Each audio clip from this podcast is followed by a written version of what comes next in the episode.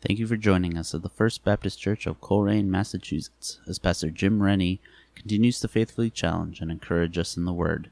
And it is our prayer that this message will encourage the believer and bring the unbeliever closer to a saving knowledge of our Lord Jesus Christ.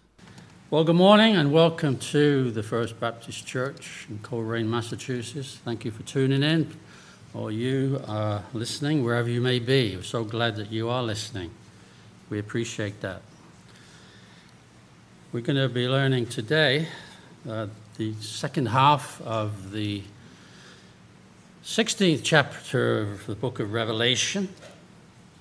And I've entitled this message Armageddon and the Last Bowls. Uh, in this chapter, this is the first time and the last time that word, that name is mentioned Armageddon. We'll learn what that's about, hopefully, today. This whole chapter 16 is going to tell us, or it tells us what happens, what will happen in the future. It's all prophesied, it will predicted. When seven angels will empty the bowls of God's wrath. This is the final uh, judgment on the earth during the tribulation period. Those wrath, those bowls of wrath will contain plagues that are going to be poured out on this earth during the latter part of the seven year tribulation period, the last three and a half years. As you know by now, the tribulation will last for seven years. Now, these events occur just before the return of Jesus Christ to defeat his enemies and to establish his 1,000 year rule and reign on planet Earth called the millennium. So let's read chapter 16, reading from verse 10. Paul?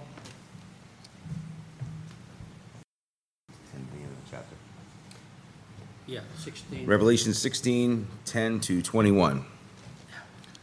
The fifth angel poured out his bowl on the throne of the beast, and his kingdom was plunged into darkness. Men gnawed their tongues in agony and cursed the God of heaven because of their pains and their sores, but they refused to repent of what they had done. The sixth angel poured out his bowl on the great river Euphrates, and its water was dried up to prepare the way for the kings from the east. Then I saw three evil spirits that looked like frogs. They came out of the mouth of the dragon, out of the mouth of the beast, and out of the mouth of the false prophet. They are spirits of demons performing miraculous signs, and they go out to the kings of the whole world to gather them for the battle on the great day of God Almighty. Behold, I come like a thief. Blessed is he who stays awake and keeps his clothes with him, so that he may, that he may not go naked and be shamefully exposed. Then they gathered the kings together to the place that in Hebrew is called Armageddon. The seventh angel poured out his bowl into the air and out of the temple came a loud voice from the throne, saying, It is done. Then there came flashes of lightning, rumblings, peals of thunder, and a severe earthquake. No earthquake like, like it has ever occurred since man has been on earth. So tremendous was the quake. The great city split into three parts, and the cities of the nations collapsed. God remembered Babylon the Great and gave her the cup filled with the wine of the fury of his wrath. Every island fled away, and the mountains could not be found. From the sky, huge hailstones of about a hundred pounds each fell upon men, and they cursed God on account of the plague of hail, because the plague was so terrible. Word of the Lord.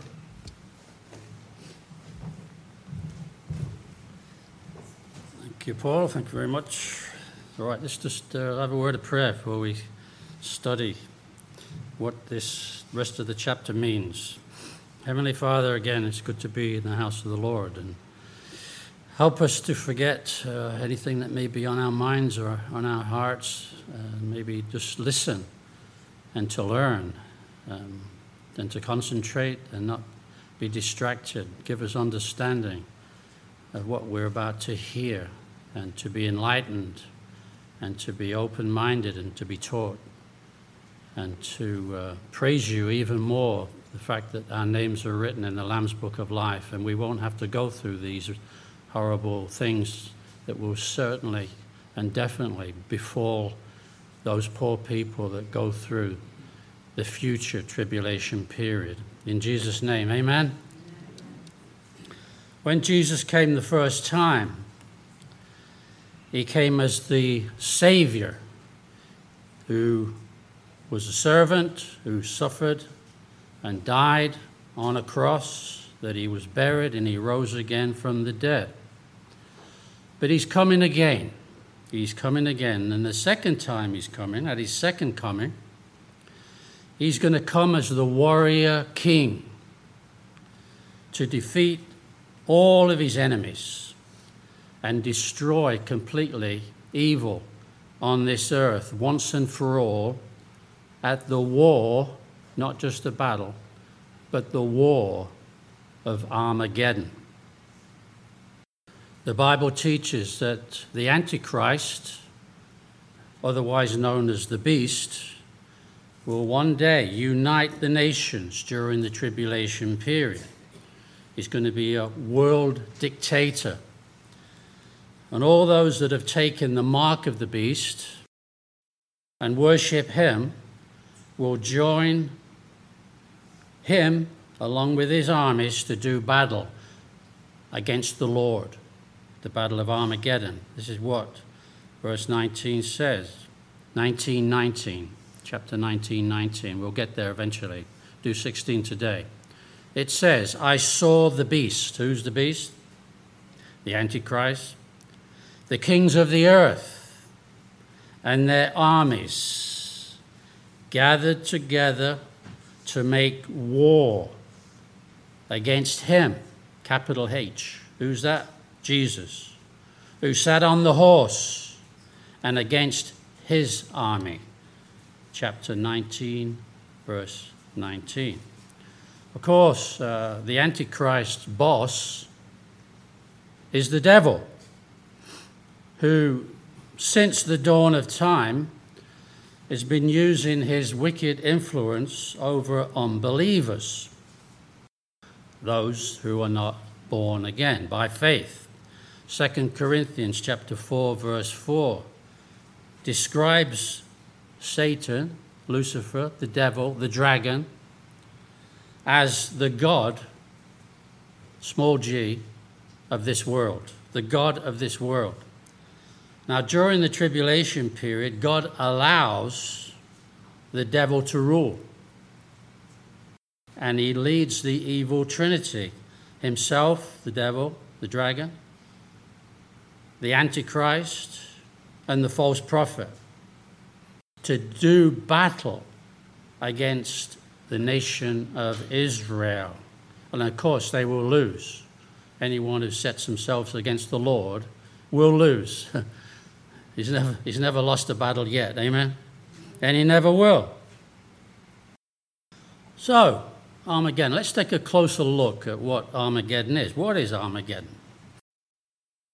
Armageddon refers to the war between God and the forces of evil. Uh, the actual word Armageddon comes from the Hebrew word Ha Mageddon, which means Mount Megiddo, which is the hill country surrounding the plain of Megiddo, 60 miles north of Jerusalem. The Battle of Armageddon occurs when demonic forces, influences, cause, causes the kings of the earth, some of them, to align themselves with the Antichrist gather these kings together in their armies on an all out assault against the nation of Israel, God's chosen people. Why? Because the devil has always hated Israel.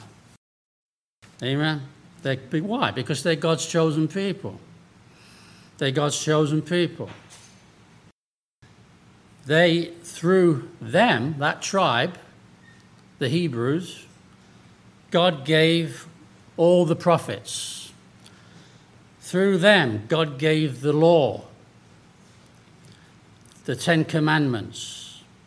Through them, He revealed Himself to all the heathen nations on the face of the earth. And of course, through them, the Messiah, the Lord Jesus Christ, will come.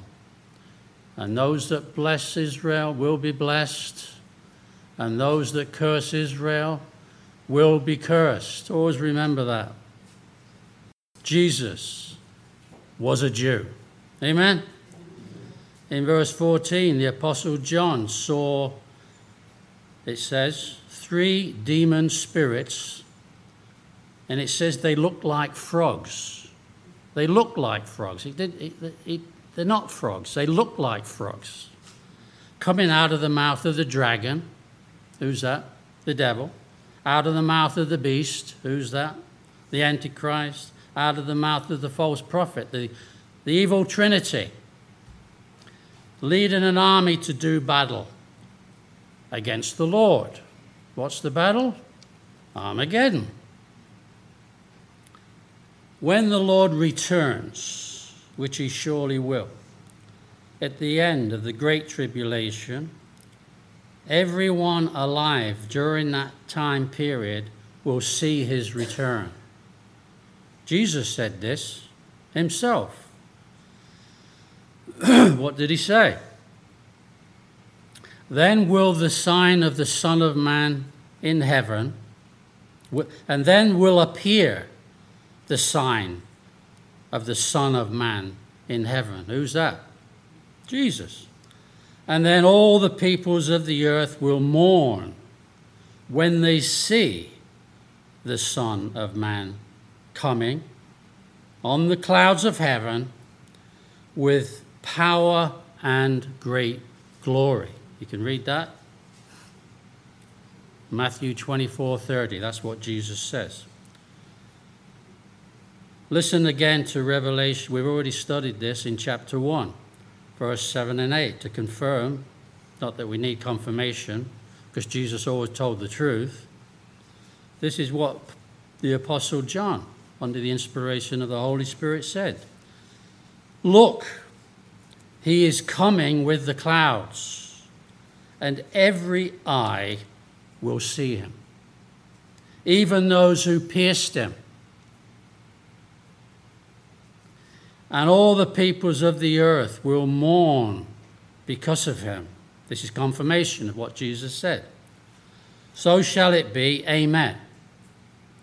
I am Alpha and Omega, says the Lord God, who is and who was, and who is to come. It's not come yet, but he will. The Lord Almighty. So, the Antichrist and all the wicked forces of Satan, they're going to be defeated by the warrior king, Jesus Christ. Armageddon, not just a battle. Some scholars believe it's going to happen during the whole half of the last half of the seven year tribulation. It's not just a battle, it's going for three and a half years but it's going to end before Jesus can return to set up his kingdom. The battle, let's say, or the war of Armageddon, will be the largest, the bloodiest war in history. And that's saying something. They talked about the uh, First World War, didn't they? As the war to end all wars. When did it end? 1914. What happened in 1939? World War II. This is going to be World War III. The war to end all wars. The bloodiest war in human history. And the birds of the air will feast on the flesh of those wicked dead. Those, the blood of the nations, the wicked nations, will flow. It tells us, and we've already studied this in chapter 14, verse 20. Their blood will flow as high as a horse's bridle. That's a lot of blood. Listen to, we're going to get there eventually, to chapter 19, verses 7 and 18. Come and gather together. Remember, the birds are going to eat the flesh of the wicked dead after the battle. Come and gather together for the supper of the great God, that you may eat the flesh of kings, the flesh of captains, the flesh of mighty men, the flesh of horses, and those that sit on them, and the flesh of all people, free and slave both small and great. And we'll get m- more into the Battle of Armageddon when we finally get to chapter 19, Lord willing. So, what's the purpose of Armageddon? What's it all about? Well, the tribulation period will be a time of divine testing and judgment for people on the earth that are left behind after the church is taken out and resurrected, otherwise known as the rapture. It's also a time of judgment to bring Israel back to God through believing faith in the Messiah, Jesus Christ. Those that are saved, those Israelites, those Jews, that are saved during the tribulation period, they'll be true Israel. But there's going to be a lot of Jews that will reject Jesus as their Savior. So it's also judgment upon the unbelieving Jews who will reject Jesus as their Messiah. Now, this is why this future time period is referred to as the time of Jacob's trouble. Jeremiah chapter 30, verse 7. The time of Jacob's trouble, seven year tribulation period. Particularly the last half, the last three and a half years, the great tribulation. We know that the Antichrist is going to make a covenant with Israel. Halfway through, he's going to break that covenant and turn on Israel. What's Armageddon all about, from what I've just told you. Plus, Armageddon also marks the demise permanently of the false prophet and also the Antichrist. They're going to get theirs. And all those kings and all those people, all the countries that align themselves that persecute Israel and go after Israel during that battle of Armageddon. Listen to the prophet, Joel, chapter 3, verse 2.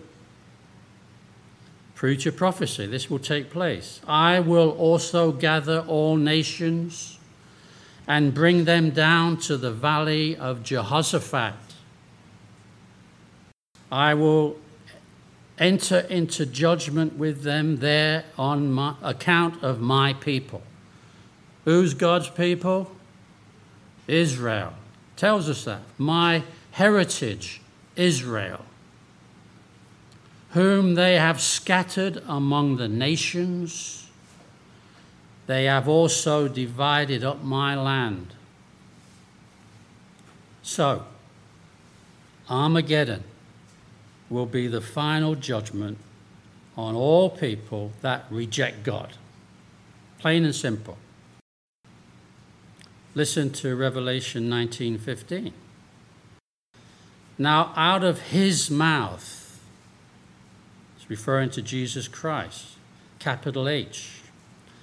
Out of his mouth goes a sharp sword, that with it he should strike the nations. These are the ungodly nations that come up against Israel. And he himself will rule them with a rod of iron. He himself treads the winepress of the fierceness and wrath of Almighty God. Blood's going to be poured out, just like grapes in a winepress. So, to reiterate, at the end of the seven year tribulation period, Jesus Christ will return to earth with the armies of heaven. That will include us believers, by the way. If you've never ridden a horse before, you will on that day. And they won't bite you and they won't try to throw you off and you won't get saddle sore. We're going to come back with him riding on a horse, defeat the forces of evil. Again, let's read Matthew 25 31. What did Jesus say about this? When the Son of Man comes in his glory, and all the angels with him, he will sit on his glorious throne. What's he talking about? When he rules and reigns in Jerusalem, sets up his kingdom for a thousand years. Verse 32 All the nations will be gathered before him, and he will separate the people from one another as a shepherd separates the sheep from the goats. He will put the sheep on his right and the goats on his left. Matthew 25 31. So, there's only two types of people in this world the sheep that are saved through believing faith in Jesus Christ, and the goats, the unsaved, that have never received Jesus Christ. The sheep will go to heaven when they die, and they'll rule and reign with Christ when he returns and we'll be partakers of the new heaven and the new earth. The goats will stand, unbelievers will stand before God Almighty at the great white throne judgment. They're already condemned because they've never received Jesus. They're already dead. They've already died physically, and they're already dead spiritually because they've never been made alive. They've never been born again. And they will be thrown along with the devil and the Antichrist and the false prophet into the lake of fire. Awful, terrible. Now, when Jesus returns, the Bible tells us that he's going to stand on the Mount of Olives, Jerusalem, just as predicted. Now, I'd like to, well, let's just read the Old Testament first and I'll go to the New to confirm, not that we need confirmation, because it's all the word of, word of God and it's all true. Amen? But the Bible does confirm, if you have any doubts at all. Listen to the Old Testament prophet, Zechariah 14, verses 2 through 4. A day of the Lord is coming. Jerusalem when your possessions will be plundered and divided up within your very walls, I will gather all the nations to Jerusalem and fight against it. The city will be captured, the houses ransacked, and the women raped. Half of the city will go down into exile, but the rest of the people will not be taken from the city. Then the Lord will go out and fight against those nations Remember those nations that persecute Israel or will persecute Israel and the people of Israel? And he fights on a day of battle. On that day, his feet will stand on the Mount of Olives, east of Jerusalem, still there. And the Mount of Olives will be split in two from east to west forming a great valley with half of the mountain moving north and half of moving south. Jesus is going to return, he's going to put his feet on the Mount of Olives. Now, let's confirm. We've heard Zechariah, his, his prophecy. Look at uh, Acts chapter 1.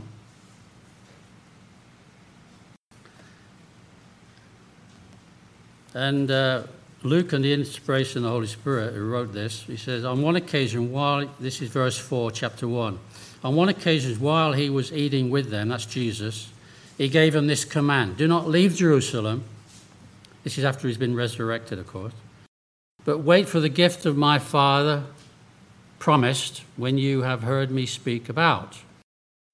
Verse 5 For John baptized you with water, but in a few days you will be baptized with the Holy Spirit.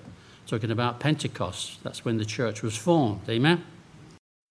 So when they met together, who are they? The disciples, minus Judas. When they met together, they asked him, Lord, are you at this time going to restore the kingdom to Israel? And he said to them, It is not for you to know the times or dates the Father has set by his own authority.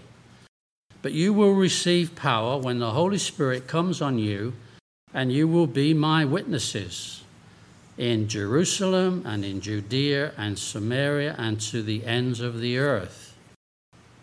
After that, he, he said this, he was taken up before their very eyes and a cloud hid him from their sight.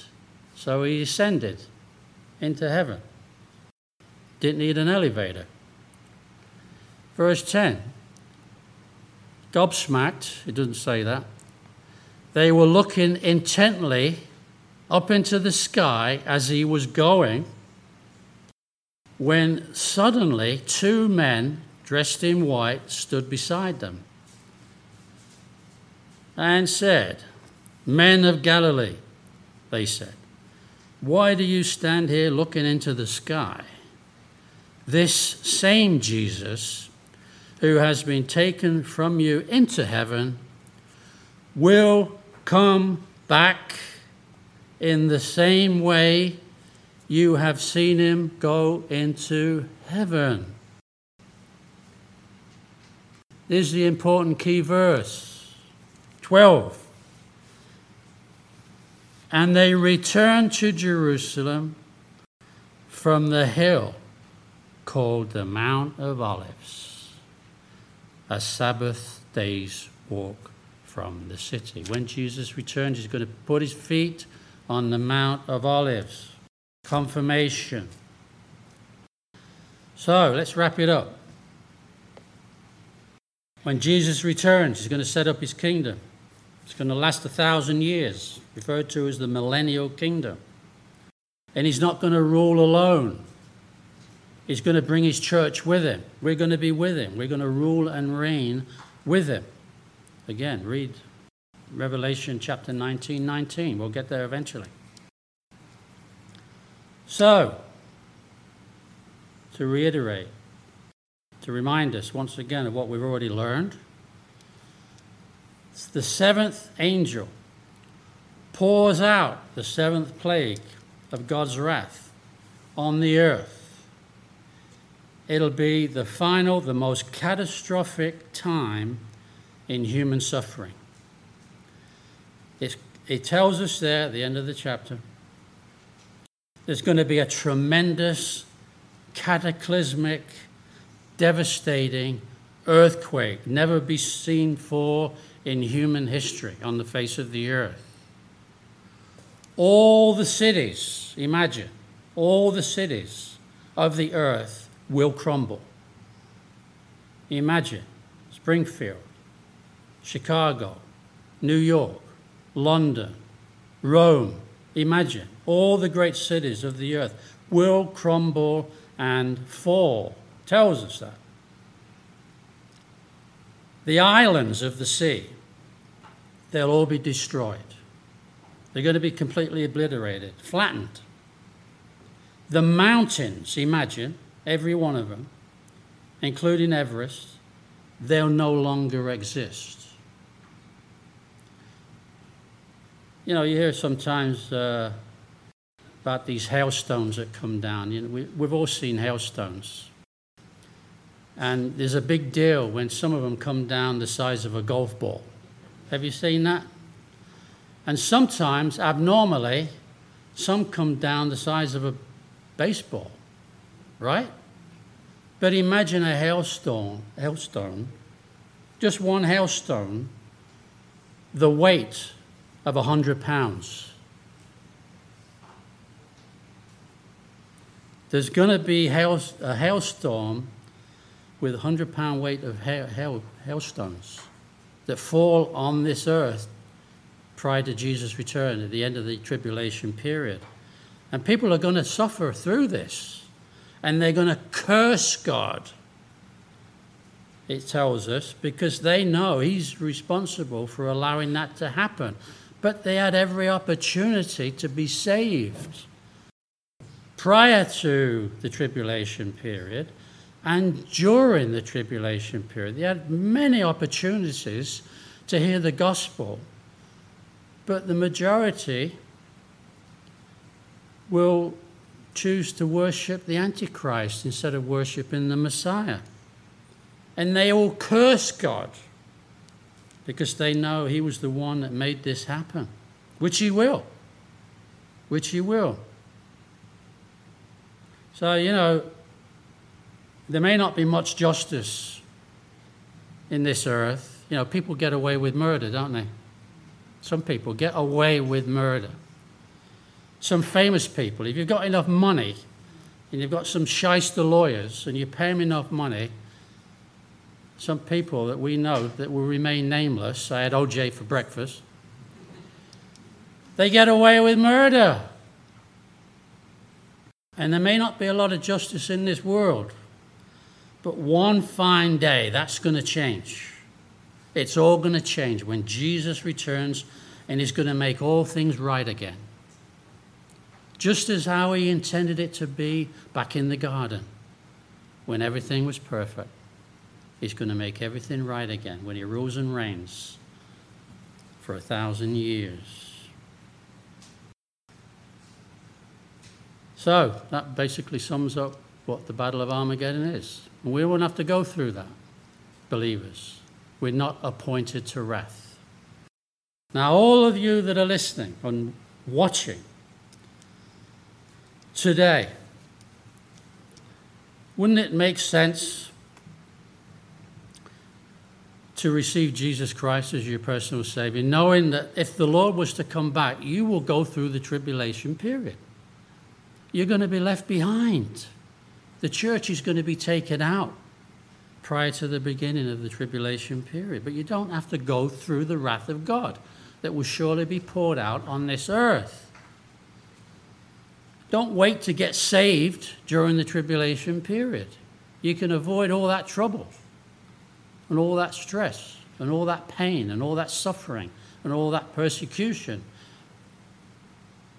if you receive Jesus as your personal Savior. Wouldn't it make sense? Wouldn't it be the wisest choice to get right with God before judgment comes?